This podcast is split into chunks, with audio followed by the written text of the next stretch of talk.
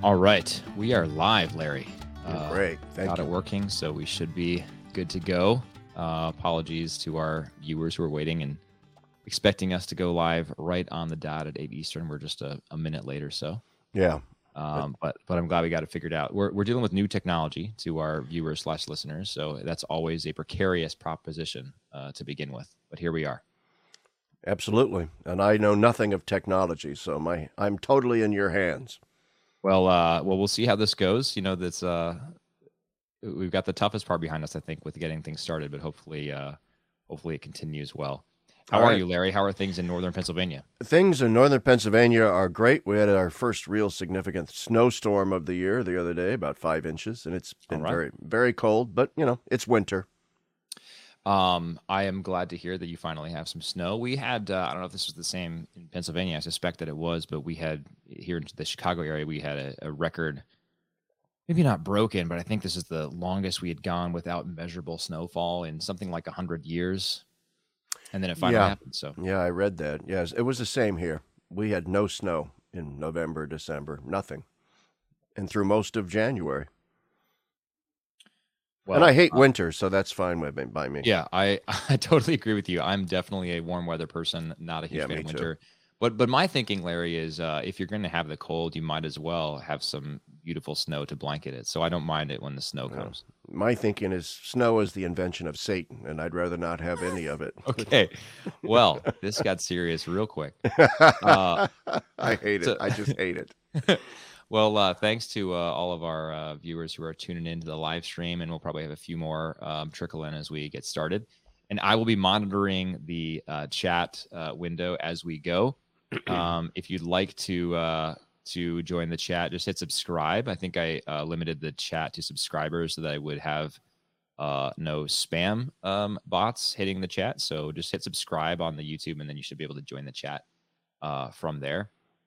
Um, but we will take questions as we go from the chat. Uh, while we wait for some questions to trickle in, Larry, let's start with uh, with a question that I had from a listener after our last conversation.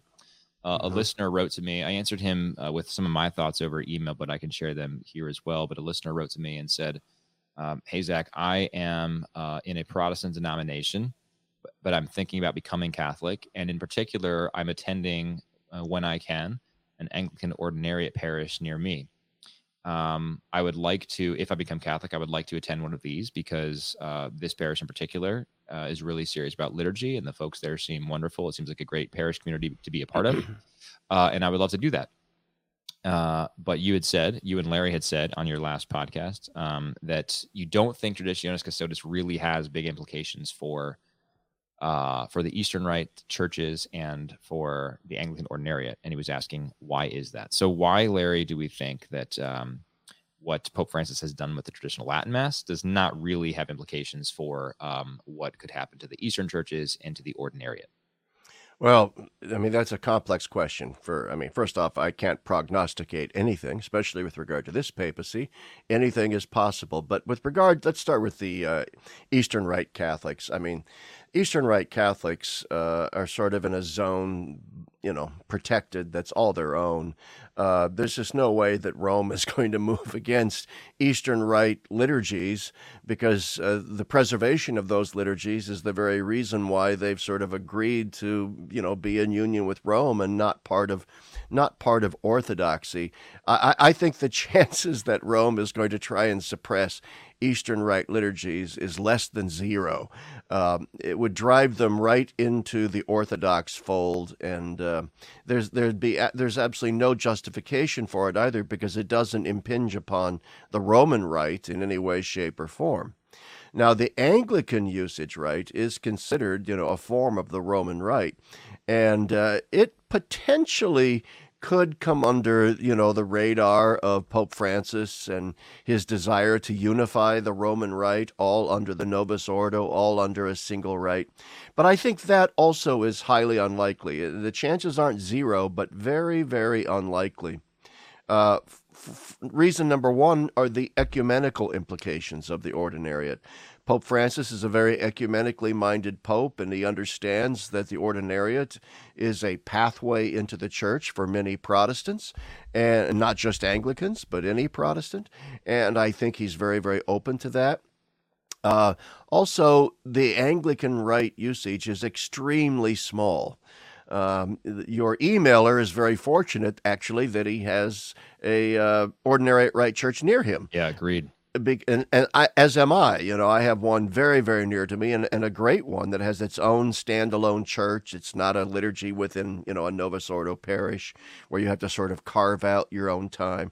No, I'm, we have a professional choir, everything. And so we're very fortunate here.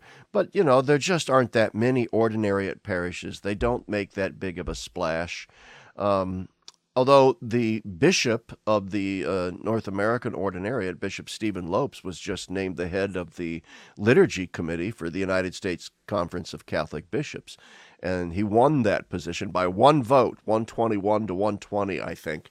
Um, and I, I think in some ways that was the American bishops wishing to send a signal to Rome that they value and prize the ordinariate liturgy here in the United States very much. Finally, one of the problems with the traditional Latin Mass, and let's be honest here, is that around that Latin Mass had coalesced a certain number of traditionalists. I don't know the number, all right? It's certainly not a majority of them, but a, a loud minority of people had coalesced around the traditional Latin Mass who were very, very critical of Vatican II, uh, the the new mass, the Mass of Paul VI and the Novus Ordo, uh, very very critical of Pope Francis. There are traditionalists who openly have published statements that they think Pope Francis is a heretic, um, and and so there's been an agitation in the traditional Latin Mass movement that has fostered a certain church within a church, a sort of mm-hmm. rem- remnant mentality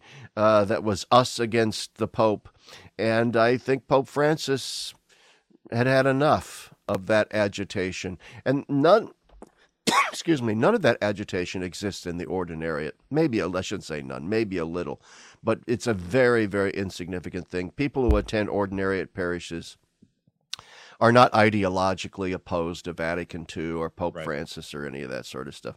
So I, I think that your emailer is very safe, and I think the ordinary is, is very safe. I might have to eat my words six months from now, a year from now, but I just don't see any movement from Rome, hear any rumors from Rome, any gossip from Rome. Uh, that something on the ordinariate is in the offing. I just don't see it. Yeah, you your comments just now, Larry, um, touched on most of what I had responded to this emailer with. Um, I'll just add a couple quick thoughts. One, to yeah. your point about the ordinariate being fundamentally different, the the people in the ordinariate, especially the priests who were Anglican priests and are now Catholic priests, yes. they became Catholic priests distinctively and very deliberately in an effort to enter into union with Rome. So yes. there's no, there's no sort of rebellious aspect of the move whatsoever, and I think that's why the ordinariate is safe. Uh, as you mentioned, Pope Francis is very ecumenically minded, and in that sense, the Anglican ordinariate is an ecumenical, um, yes. ecumenical movement uh, of Rome, and all the priests who have entered into it are saying we want to be in union with Rome. That's why we are entering into this ordinariate. We, we want to keep our Anglican traditions, but we are really intentional and deliberate about wanting to enter into communion with Rome. Uh, and then the second thing is.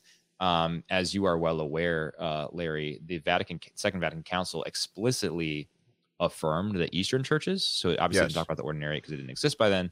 Yeah. Um, but uh, in uh, Orient Orientalium Ecclesiarum, it says, and I'm just going to read from my email back to uh, to this person who was, and I'm not using this name because I just I don't know how much um, how much privacy he uh, wants to maintain. But to the person who emailed me, I said, this is the quote from paragraph six of um, Orient Orientalium Ecclesiarum. All members of the Eastern Rite should know and be convinced that they can and should always preserve the legitimate liturgical rite and their established way of life, and that these may not be altered except to obtain for themselves an organic improvement. All these then must be observed by the members of the Eastern rites themselves. Besides, they should attain to an ever greater knowledge and a more exact use of them.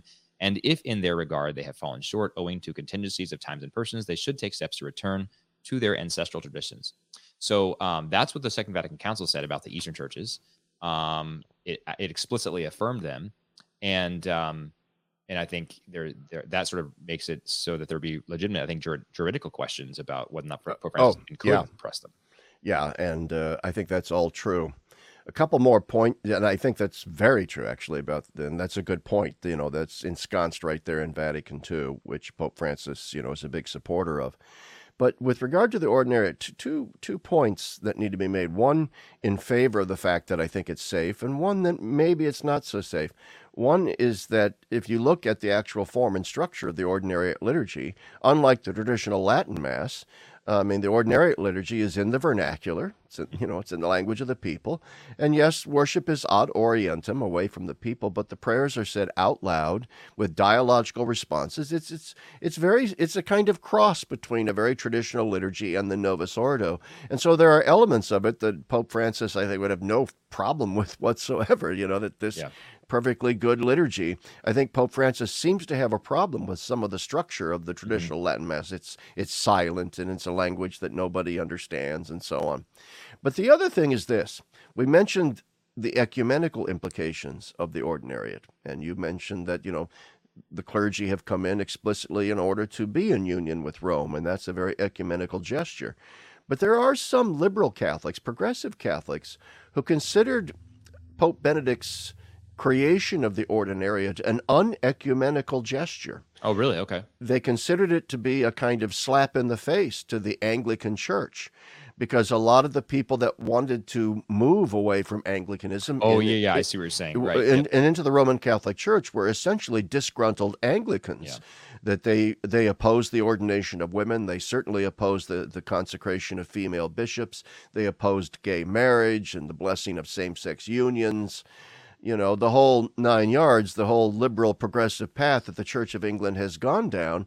And and so, you know, there are actually some Catholic bishops in the UK who really were not happy with Pope Benedict for in a sense, creating uh, a, a, a, a, new atmosphere in which there might be a little antagonism between the Catholic Church and the mainstream Anglican Church. Now, I just mentioned that as a very, very small thing, but it has to be said that there is that school of thought out there that views views the ordinariate as, as a kind of slap at the Anglican Church. I don't think Pope Francis thinks that way. I don't think, but he hasn't said anything one way or the other. And with regard to Pope Francis, that's probably a good thing that he hasn't said anything one way or the other. You know? Yeah. Well, we've we've talked about um, how Pope Francis really comes from the school of sort of Big Tent Catholicism, and I think personally that the Anglican Ordinariate is safe because of that Big Tent Catholicism. That this is, uh, yes, I think yes. Pope Francis views it as very much in the vein of Big Tent Catholicism, and so the, so there's no real impulse to um, to remove it. Yeah. Um, no. Got a couple couple of questions and comments here, Larry. Let's go to the first of these. Um, commenter PX Smith says, uh, Dr. Chapp, with the huge issues with the Russian Orthodox, do you think this will help drive a greater chance of unity with uh, Ukrainian or Alexandrian? Um, yeah, so the obviously the um, the slightly more background on that for other listeners is uh, there is a um, not, not quite de facto schism in the Orthodox Church right now, but there um, there is a significant disagreement uh, between several uh, patriarchs in the Orthodox Church, um, and the Russians. The Russian Orthodox are sort of uh, spearheading that division. Uh, and the question is, I think, does this help drive a greater chance of unity with the Ukrainian uh, or the Alexandrian uh, rites? no, I think that it, it, it's an opportunity for Rome and Alexandria and Constantinople to cooperate more with one another, to have friendlier and more cordial relations with one another. Rome has always had better relations, uh, at least recently, with Constantinople and Alexandria than it has with Moscow. Uh, the the trouble is, I mean, the Russian Orthodox Church, I think, is like one third of the entire population of Orthodoxy in the world, if not more. So you're dealing with a huge population of the Orthodox in Russia, and and that segment of the, of the Orthodox Church is decidedly anti-Roman, and a lot of it has to do with a certain hubris, a certain arrogance. Uh, you know, Moscow is the third Rome, and all that kind of thing. Uh, and and nobody gets along with the Russians. I mean, the Greeks don't like the Russians, you know, and the Ukrainians certainly don't like the Russians. So there's a lot of disunity. There's a lot of acrimony there. So yeah, maybe you might think, well, maybe that acrimony will reach a boiling point, especially if Russia invades the Ukraine for crying out loud, uh, and drive, you know, a, a union with Rome. Well, never never distrust the Holy Spirit. Anything is possible, and the Holy Spirit might use this moment to move some hearts, move some souls. But we can't underestimate the level of sort of anti Roman sentiment that exists in all of Orthodoxy and not just amongst the Russians. Uh, that anti Roman sentiment has softened of late. Pope Francis has spoke primarily of the need in the light of modern secular culture and the common enemies and challenges that we face. He's spoken simply of a greater level of cooperation between the two churches. So I, I think that he understands that full reunification or intercommunion is probably still not anywhere anywhere on the radar. Uh, not unless Rome gives up a lot of its own juridical claims, a lot of its own doctrinal claims. Um, I just don't see the rest of Orthodoxy embracing Roman authority anytime soon. I'm still studying this issue a lot, Dr. Chapp, but uh, a couple things um, that I have sort of questions that I would pose to you. The first is uh, in your in the course of your own um, study of theology and of the church, do you have recommendations for reading on uh, people who are looking to just get familiar with the sort of east-west controversy?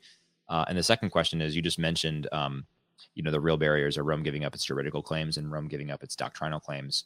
Uh, which of those do you think are bigger? In my reading, it's really the juridical claims that are the bigger ones, yeah. and the, yeah. the, juridical claims drive what sort of um, tend to be what what drives sort of a magnification of the doctrinal divergences, which are um, not as significant as they're often made out to be. Yeah, the doctrinal divergences over things like um, differing ideas of original sin, differing ideas of Mary's sinlessness. Right. You know, w- when that happens, I should right. say. You know, and those two things are linked, by the way. Uh, their notion of original sin and right immaculate conception. So yeah, th- but those can be negotiated. Those are not church dividing issues. Uh, I, I, when I said doctrinal, I mean basically doctrines with regard to the papacy itself. Oh, gotcha. You know that the when the the juridical doctrines, yeah, yeah. When the Pope speaks ex cathedra, he speaks infallibly for the whole church. That the that the Pope can enunciate new dogmas on his own authority and that kind of thing. That's a very hard pill for the Orthodox to swallow with their more synodal understanding of authority and their more conciliar notion of authority. Quite frankly. Um, but I think you're right. I think overall it's the juridical aspect where Rome claims universal jurisdictional authority over the entirety of the church. And, you know, personally, if I were Pope, and thank God I'm not, uh, but if I were Pope, it would be something that I would consider doing, would be to. Re, you know, renounce with regard to the Orthodox my jurisdictional claims over them um, in the interest of ecclesial unity. I mean, after all, the Orthodox have done fairly well, thank you very much, all on their own without Roman assistance. Uh, so intercommunion wouldn't necessarily mean that Rome's got to go rushing in with the rule book and, and its own canon law, uh, because that would be extremely counterproductive up front. Um, the, the, the, the, the Orthodox have their own fine way of doing things. And like the West, it's got its dysfunctions too, but we have ours as well. At, in terms of uh, resources, you know, I'm I'm not actually a scholar on East-West relations. It's it's not my wheelhouse. Um, but I know that the Dominican theologian Aidan Nichols has written on East-West relations. Um, and I think he is an important resource. Uh, resource. And on the Orthodox side, there's a, a French um, uh, French theologian, uh, Russian Orthodox, uh, Olivier Clément, who's written books on you know Rome, uh, very sort of favorable towards the notion of Roman primacy with 800 million caveats. But yeah, yeah, but Clément, C L E M E N T, uh, he's written some interesting things on East-West relations as well.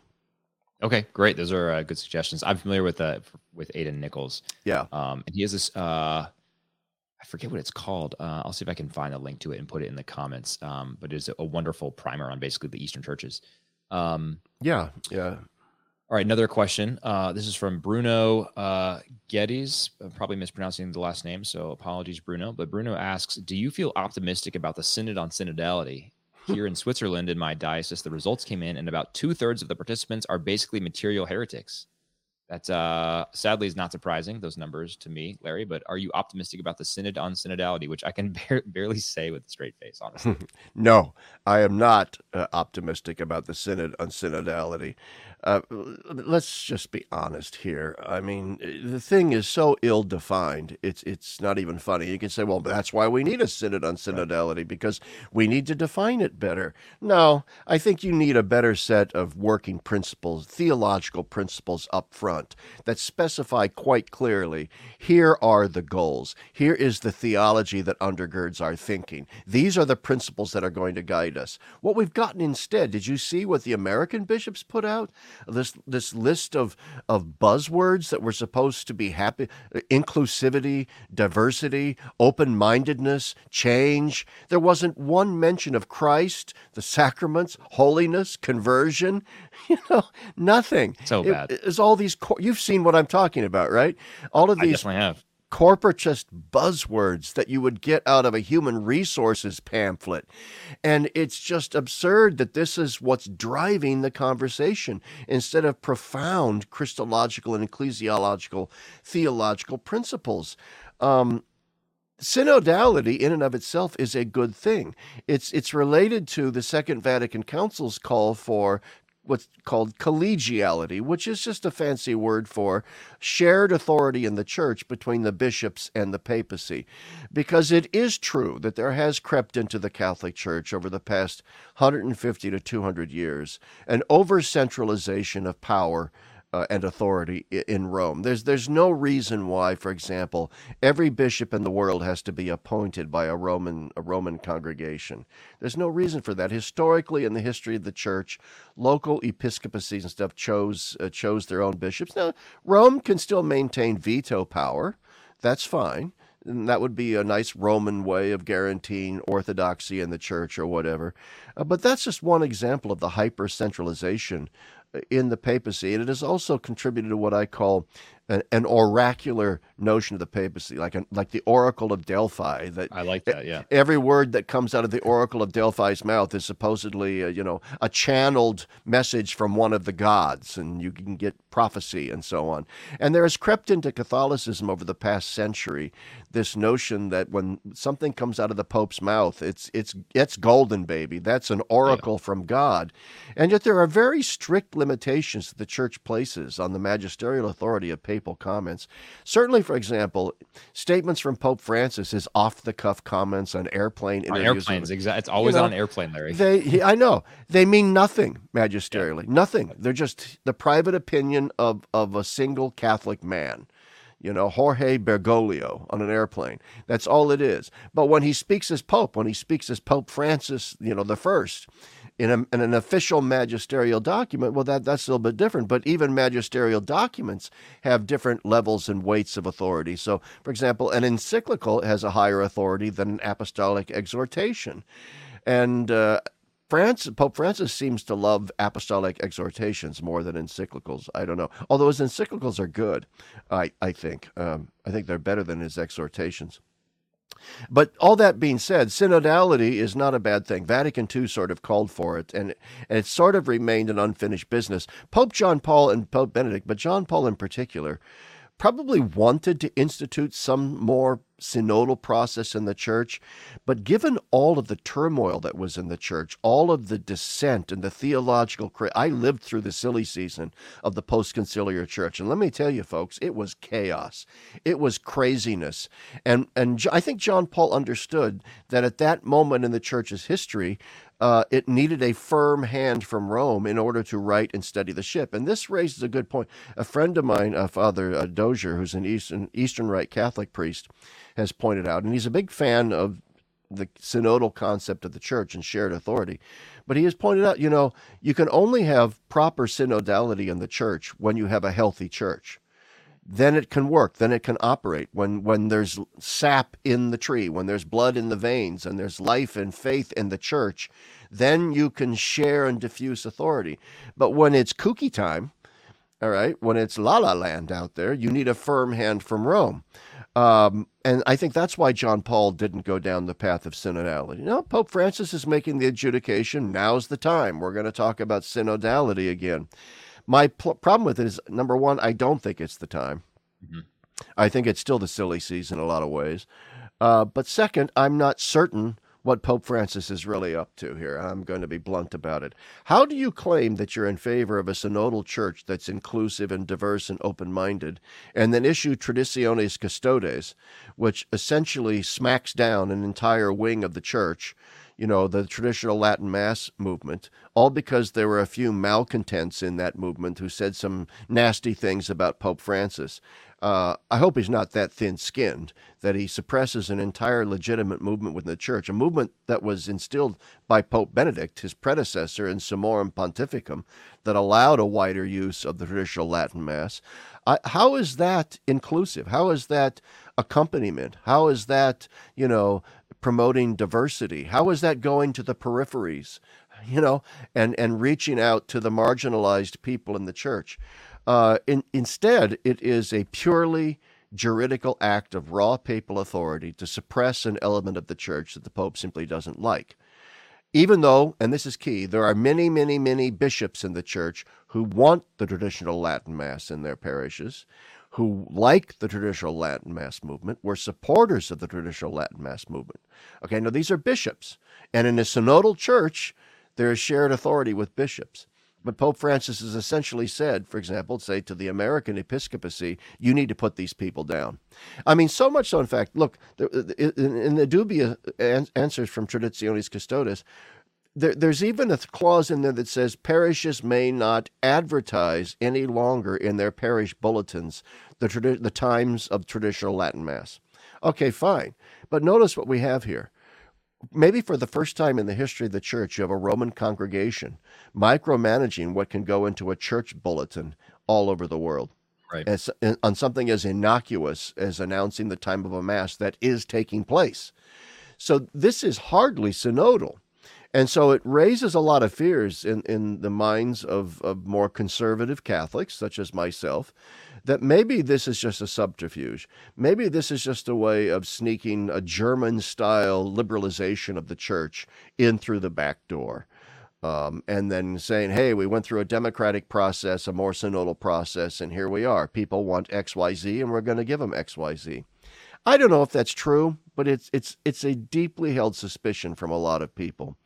All I know is it smacks to me of f- something fake and and something that is just a bit of a ruse. I'm not excited about it. No, completely agree, Larry. Um, I think the the you know we talked before about you know one of our main complaints, main frustrations about Traditionis Custodes is that it seems to be a rather sort of uh, ham-fisted use of the church's um, yes. author- sometimes authoritarian tendencies. Um, I'm thinking back to our conversation from last March, maybe last May. Um, it's called the Constantinian bargain, um, and you and I talked about the church's Constantinian bargain and how often we get sort of too, the church gets too comfortable with, um, yeah. with state power, gets too cozy with state power. And one of the downsides of that is that the church ends up sort of mimicking the state rather than right rather than being something other uh, rather than being something that the state can can emulate and learn from the church ends up sort of appropriating what the state has i think the most the most discouraging thing to me as an american catholic now is that I see in both the Synod on Synodality and on in the uh, Traditionis Custodes, I see some of the worst aspects of today's culture reflected. Um, and I say that yeah. Uh, in the sense that uh, you know there's a there's a sort of a tendency to use author- authoritarian methods to achieve an end that uh, is perhaps not prudent. Um, yes. While at the same time proclaiming, "Oh, we're actually all about listening and inclusivity." Yeah. And so, so in the chat here, uh, I uh, of our YouTube, I posted the the USCCB tweet that Larry was just talking about a few minutes ago, where it says, you know, here are here are our uh, our seven things that we're thinking about for for the synod: innovative outlook, inclusivity, open mindedness, listening. I saw someone post it, repost this, and I thought I thought this has to be a parody. This cannot be an actual. I thought it was from the Babylon Bee or something like that. exactly. I I really did from the Onion, for crying out loud. I mean, it's it, it's a parody of itself. Yeah. So it's like it's like I that- went uh, it's like I went to sleep and I woke up and it was 1975 all over Yeah. again. Precisely, precisely. So while they're saying that Cupich, you know, they're saying we're we're going to be innovative and inclusive and open minded and listen and accompany. Uh, they're saying all those things, and then Cardinal Cupich in Chicago, one of the highest ranking American cardinals, is Yeah. is going beyond Traditionis Custodes and suppressing the Latin Mass in his diocese. And so, so there's this um sort of crackdown, this uh, we'll, we'll call it sort of woke crackdown, uh, accompanied with this completely hollow woke rhetoric of inclusivity and Yeah, open-mindedness and listening. It's Not o- terrible. Yeah, not only is Cupich clamping down on the traditional Latin Mass in a way that goes beyond Traditionis, he's also clamping down on even certain things uh, among Novus Ordo parishes, like there were priests that wanted to pray ad orientem, and you know were doing so, but now they can no longer do that. Not So allowed. Yeah, he's even reaching into the Novus Ordo parishes that are trying to do the Novus Ordo in more traditional ways and saying, no, you can't do that either. Uh, so it's very clear there's an ideology at work here that is that Yeah. is not that is not open, not inclusive, not not in any of those things at all. It's about closing down conversation rather than opening conversation. I mean, and you got a church in Chicago like St. Canisius, right? That that was a Latin Mass parish that was busting at the seams. It had gorgeous liturgies, and there was no dissent against Vatican II or any of that nonsense going on there.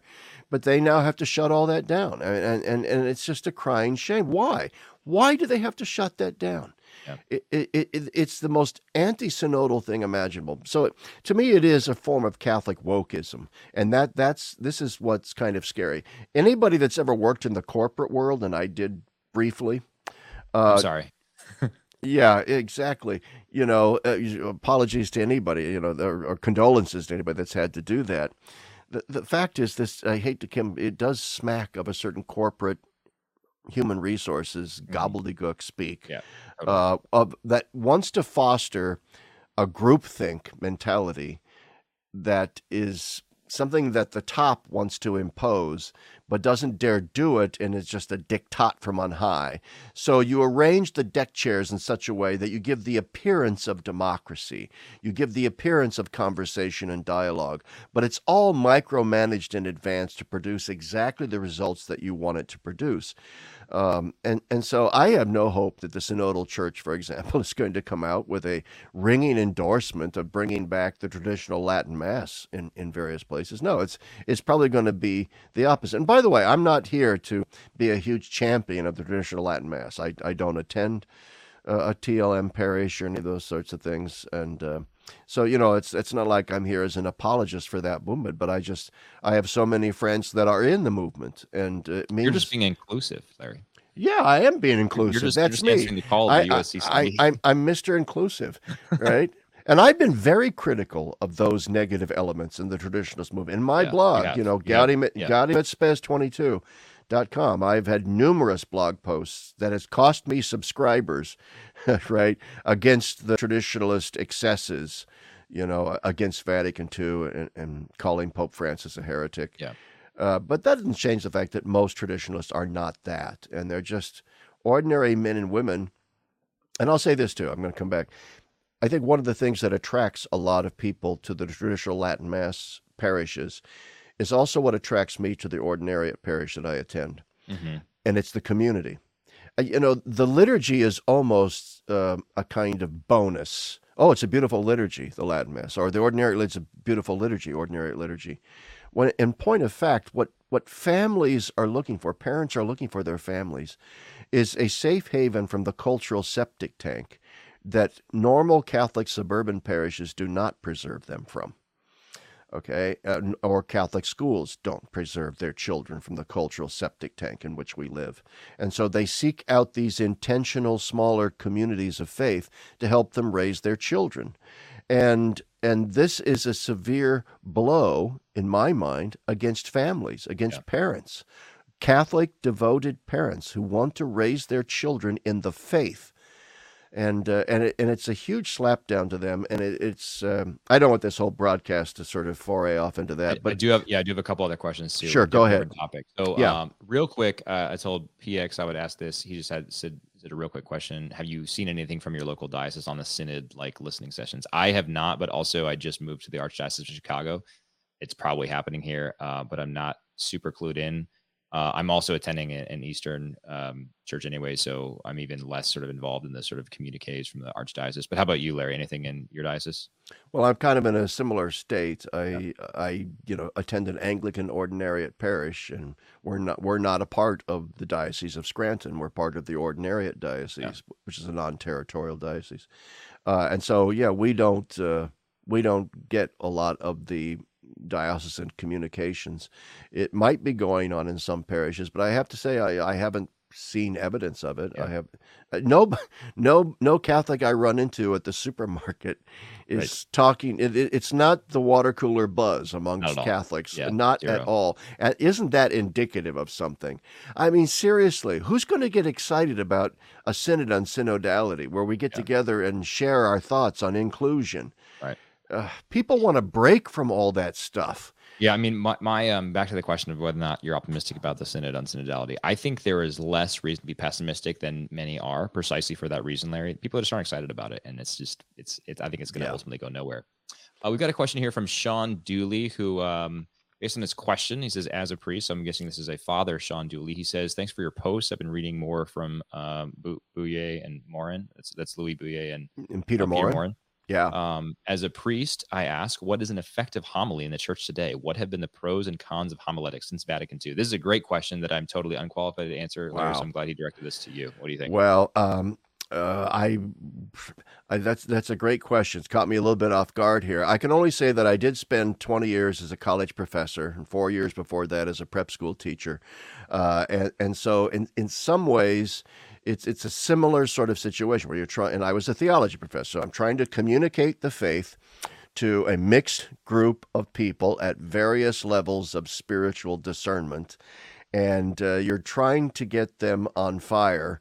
Uh, for Christ, for the church, and all those kinds of things. And the only thing that I can say is that, uh, in my own experience, the most effective homilies are very, very similar to the most effective classes that I taught. And that is to avoid stock phrases, stock answers to avoid. I mean, there's nothing wrong with getting catechetical in a homily, but if all homilies are are the dry bones repetition of catechism uh, statements or whatever, it's it's not going to go very far because a lot of the people in the pews need to be re-evangelized more than they really need to be re-catechized. Uh, in other words, they need to know why the catechism is important in the first place mm, before yeah. you teach them the catechism. But beyond that, too, a lot of homilies don't focus on the catechism. They don't focus on even evangelizing. A lot of folk, homilies just focus on very simplistic uh, forms of exegeting the scripture passages for that day you know and and i think one of the mistakes that homilists make is trying to distill down scripture passages to leave the people with a little nugget a sort of takeaway uh, you know um, a, a bromide an aphorism something that they can sort of pin on their refrigerator door mentally and, and say, okay, that's that's the moral of the story. Right. I, I, I it, because usually what happens in those kinds of homilies, the moral ends up being very benign, very banal, very ordinary, something that you would get from any church. You know, it's nice to be nice to the nice. It's Hallmark yeah, stuff. Hallmark yeah, Hallmark, yeah, yeah, exactly. And so I'm sure Father knows exactly what I'm talking about. I think there's a fine line. And one has to be careful not to offend. But I think homilies these days need to be blunt. And I, I need I think priests need to be intelligent, educated. They need to read. No, nobody's going to be a good homilist unless they read. So Father's reading Bouyer, Peter Moore, which sounds like he's a guy who likes books. He's a guy who likes theology, likes to read. So I'm sure his homilies are great. But, uh, you know, nemo dat quod non habet. You cannot give what you do not have. And a priest who doesn't have theological education or insight isn't going to have insight into the culture. My best classes as a teacher took place when I deconstructed the culture, when I exposed the lies of our culture. And I think more homilies need to do that, to expose the lies that are inherent in our culture. In other words, we need to be about flipping the script the flipping the narrative, the script that is in people's brains that are sitting out there in the pews. And that script is not getting flipped. That narrative is not getting changed the message of the gospel has got to be seen in all of its revolutionary, cutting edge sharpness without being obnoxious or anything like that. I'm not talking fire and brimstone. I'm talking about getting to the essence of the gospel, getting to its core evangelical power and truth, and preaching it in season and out, and letting the chips fall where they may as you criticize the surrounding culture in the process. I think people are thirsty for that. I think I Definitely. think a good homily too engages in mystagogy. I think people are also extremely thirsty for the spiritual, for the mystical. Uh, and the church has this rich, rich mystical tradition, monastic tradition, spiritual life tradition. And I, I've seen a lot of effective homilies uh, where the priest discusses the stages of the spiritual life, the stages of mysticism, the stages of supernatural experience. People want to hear about the supernatural. So many homilies are so horizontalist today, focusing on love of neighbor and all that kind of stuff, which is great, but there's so little verticality. In, in, homilies these days. So little emphasis on the inbreaking of the supernatural into our lives. I heard a great homily a couple months ago by a priest that was talking about, uh, you know, a dream that he had, and he believed that it was a communication from God, and it wasn't weird at all. It was very powerful, you know. And in the New Testament, God speaks to people in dreams, and uh, you know, and little things like that, letting people know that the supernatural is there in their lives on a day-to-day basis. I have found is extremely, extremely powerful. Uh, as a homiletic tool. I know that answer is kind of all over the map, but th- those are my suggestions. Um, that's great, Larry. The only thing I'll add is someone who's not taught at the university level or ever given a homily in the liturgical setting. Obviously, uh, I can only speak from the perspective of someone in the pews. Um, the homilies that I love uh, uh, are are ones that really unpack the scriptures as well. Um, oh yeah, you have to do that. Yeah. Uh, All I'm and, saying is don't remain there. Yeah, no, totally. I'm agreeing with you. I'm agreeing. I'm, yeah. just, I'm just adding that uh, that also that additional particular point of emphasis to unpack the richness of the scriptures because I think so often uh, Catholics sit in the pews, including myself, uh, and we we sit through all of the readings and uh, are you know paying paying attention a little bit here and there, maybe tuning out entirely, uh, and then having someone unpack all that for us is is super helpful and powerful, and and that is that gets at some of the mystagogy that you're talking about, Larry. Oh yeah, Li- got, lives of the saints too are good. Yes, oh for sure. We've got um, we've got Bobby Mixon in the chat. He's got a question about Charles Taylor that we'll get to, but first I want to answer or I want to get to this one from Bossman37 who says he's a seminarian. Um, he read your recent article on married clergy, uh, and for for listeners who are tuning in, um, Larry wrote a long a long reflection on um, clerical celibacy, uh, calling for its abolition. I'm just kidding, Larry. Uh, I was going to say, wait a minute, wait, wait, wait, wait, wait. he wrote a long reflection explicitly saying, "I'm not calling for the the uh, abolition of it, but this is a, I think you called it an extended meditation. Uh, That's all it was. The, yeah. discipline of, um, uh, yeah. of cel- priestly celibacy. And so uh, this seminarian says, I'm a sem- seminarian who considers himself well adjusted. I see my call to give up the married state as a cross, but one fashioned by God to build up his church. In your article, it sounds like seeing it as a cross, if it is indeed difficult for someone, is a dangerous conflict. Can you clarify? And, he, and then he says, I've got reading to do for class, uh, so I won't see the answer live, but uh, but he can tune in um, later and check it out. So, what do you say to that question, Larry? I, I, think it's a great question, and I think it's one of the actual flaws in in in my uh, in my blog post, which I edited and, and added onto in order to address that very point. My, my I have a very good friend. I don't want to mention his name, uh, who's a Catholic journalist, and you would recognize his name. Who uh, I'm friends with, and he wrote to me and says, "Yeah, Larry, I get your point that." Unless celibacy is a charism that you have been gifted with by God, then you need to think twice about the priesthood. That's all well, true, and good. But it is also possible to lead a celibate life simply out of a holy obedience to the church and her discipline, even if you don't feel called to celibacy in particular. Um, and so I, I, added that caveat in there. So I think this seminarian is exactly right. Um, a c- celibacy should only be embraced by a man who could actually see himself being a biological father as well, you know, a married man. Uh, a person who felt no capacity for marriage uh, should never become a priest either, a celibate priest either. You can't exercise spiritual fatherhood if you're not capable of regular fatherhood. And so the desire to get married um, is certainly healthy. And you may not be explicitly called to celibacy Eh, you might not also be explicitly called to marriage, but one way or the other, you're simply in holy obedience, acquiescing to the church's rule here. And holiness can be found in that.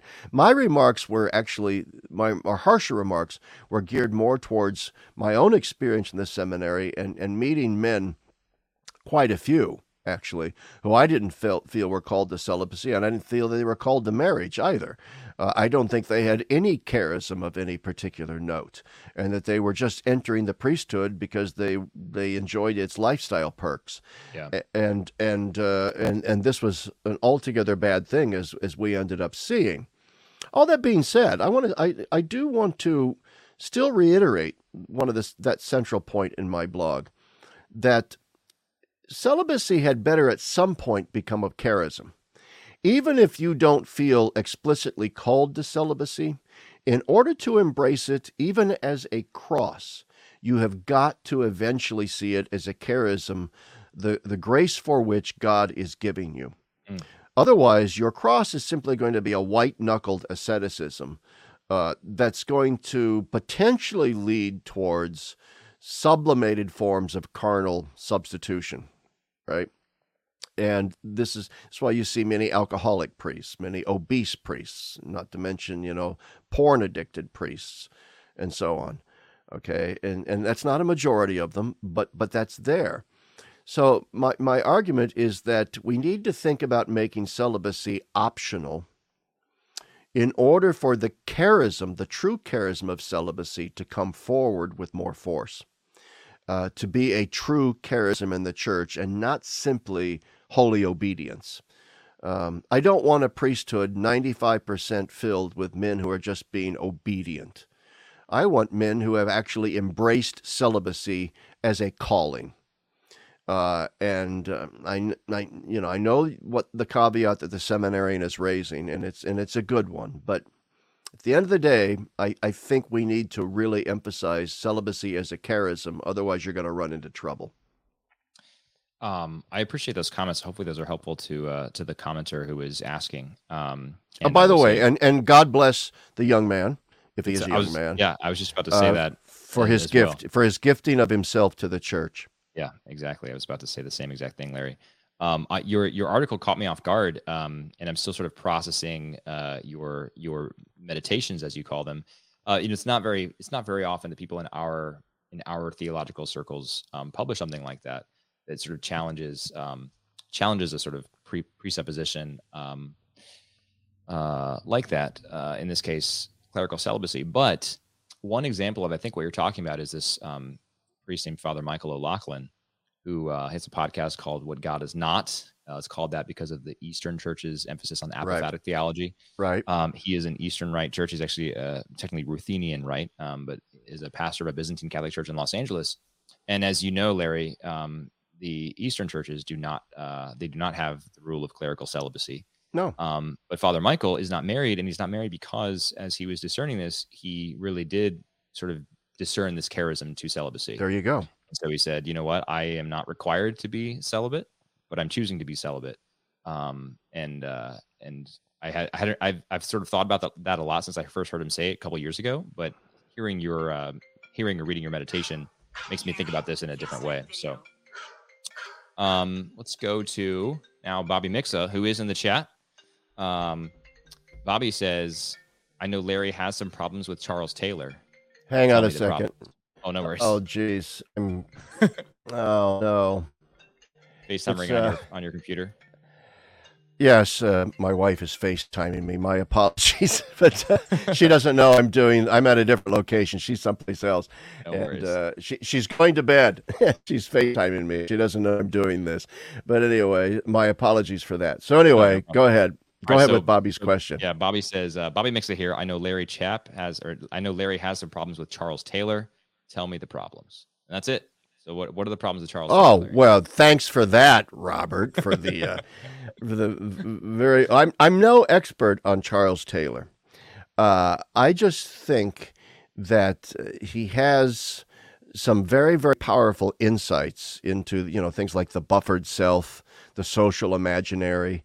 uh, the the rise of the disenchanted culture in which we live, which has been perhaps replaced by some lesser enchantments and all that. And I think that's all it's all brilliant stuff. I just wish that he had tied it all together into a more positive and prescriptive proposal of some kind at the end. I mean, his book is almost entirely the secular age, a secular age, is almost entirely diagnostics. You know, a massive tome of diagnostics, which is great. We need that, and it's one of the most brilliant diagnostics diagnostics out there. And everybody involved in that issue today has got to be conversant with Charles Taylor. Um, nonetheless, I, I think at the end it sort of short circuits, it sort of fizzles.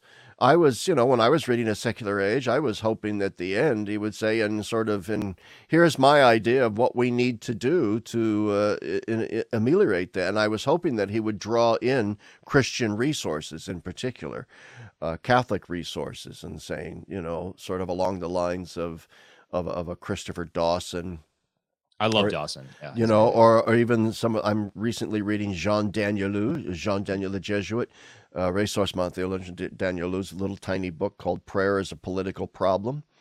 Uh, in you know, and, and, and Dawson and Danielou are dealing with the same issue of, of you know how do we create a Christian civilization when Christianity is no longer a viable force in our society, and and that's why you get end up with Rod Dreher's Benedict option and things like that, and and and, and so that's kind of what I was looking for a little bit more of out of Charles Taylor as well, which is, um, you know, as Alasdair MacIntyre said, you know, we're waiting for a, a new Saint Benedict uh, to come along, uh, albeit a very different one. And I, I was just hoping that there would have been more in that direction from Charles Taylor. So it's actually a very mild criticism uh, that I have of, of Taylor. He, he, he's I I just actually reread A Secular Age, uh, uh, and uh, well, actually, I didn't reread the whole thing. I, I, I uh, there, I went back and reread large chunks of it. Let's put it that way. So, hang on a second. Hang just one second. No worries. Bobby, okay. hopefully that answers the uh, the question about uh, Larry's problems with Charles Taylor. Um, Larry, we are uh, almost out of time. I was shooting for this to be 45 minutes long. We're at 52 minutes uh, and counting. So, um, as we wrap up, how about uh, how about this? How about you just mentioned some of the books that you've uh, you've been reading, uh, Danielou, and uh, rereading parts of A Secular Age. But um, what what else is on your uh, what else is on your book stand at night? What things are you? What spiritual readings do you have going on, or theological examinations, etc.? This wonderful book here Freedom, Truth, and Human Dignity, uh, which is uh, a great book on the.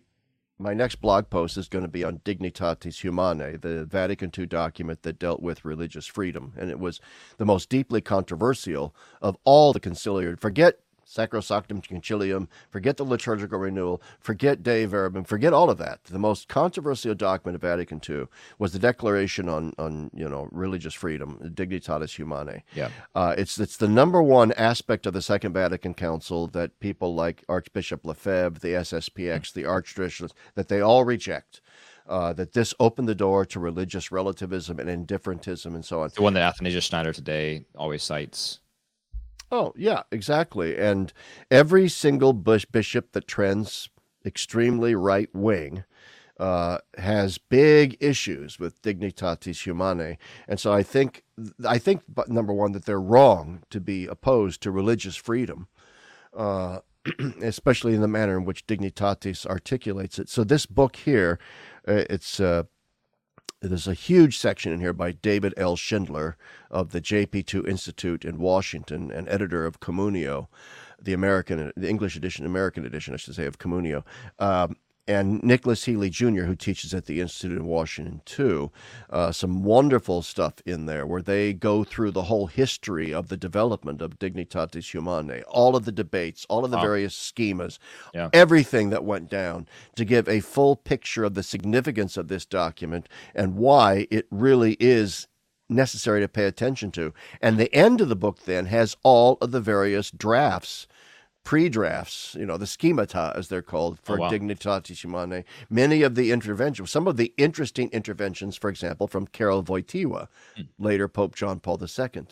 uh, were very instrumental in in, in Dignitatis. So um, that's what I'm doing, and that's that's the main thing I'm reading, and I highly recommend it as a book uh, to anyone. Um, and I'm just Can you hold that up one more time. What's the title of it?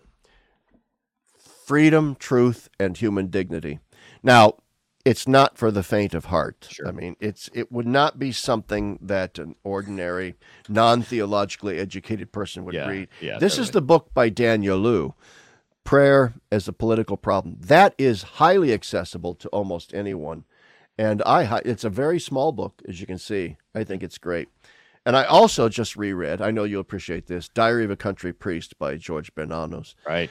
Uh, I, I, I, it's my spiritual discipline. I reread that book once every year. I just love it. finished rereading it. It's great. Uh, the uh, the Danielou uh, book, the background image of that is the Angelus by Jean Francois Millet.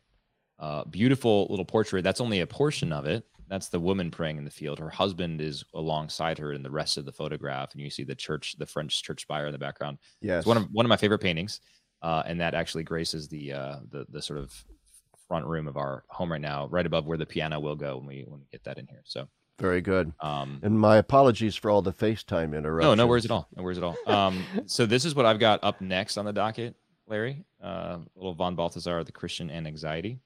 Oh. Um, Yes. So I'll have to ask you about that one. Maybe we can talk about it when I finish it. I'm also rereading um, Merton's Seven Storey Mountain. So that's what's uh, that's what's my spiritual reading these days. that's a, that's a great book. Both are great books. Yeah, indeed. Well, uh, to our listeners, thanks so much for tuning in. Really appreciate it, engaging uh, with all the questions. Um, let us know if there are additional questions that you wanted answered, but we didn't get to. You can send me a note, Zach at credopodcast.com. Zach, just Z A C, no H, Zach at credopodcast.com. Um, by the way, uh, Father Sean in the chat, uh, Larry just says, Diary of a Country Priest. Wow, reading it now. Yeah. Um, yes. Yes.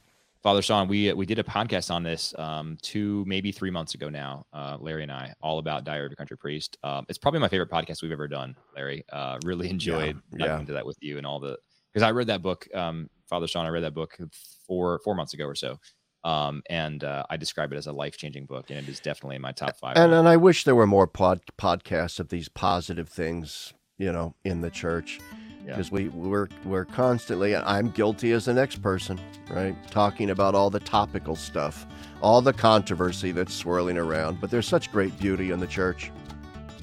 Yeah, there really is. We should do another podcast like that, Larry. We just take a book and dissect it. So Oh, absolutely. it's a good idea. Well, thanks so much for tuning in. Um, to my listeners, like I said, shoot me a note, Zach, Z-A-C, at credopodcast.com. If there's a question that you wanted us to get to, but we were not able to, we'd love to hear from you, love hearing from listeners, um, and we'll get back to you whenever I can, or I'll forward the question on to Larry if it is one that he can better answer, which would be most of them. Uh, and uh, and stay tuned. Hit subscribe on this channel if you want to be notified when we do this again, because we will do it again. And if you don't already know, Larry does a monthly show with me on, uh, on this podcast. So, as always, Larry, pleasure to have you. Thanks so much for doing this. You too, Zach. Good talking to you. All right. And to my listeners, thank you so much for tuning in. Until next time, God bless you.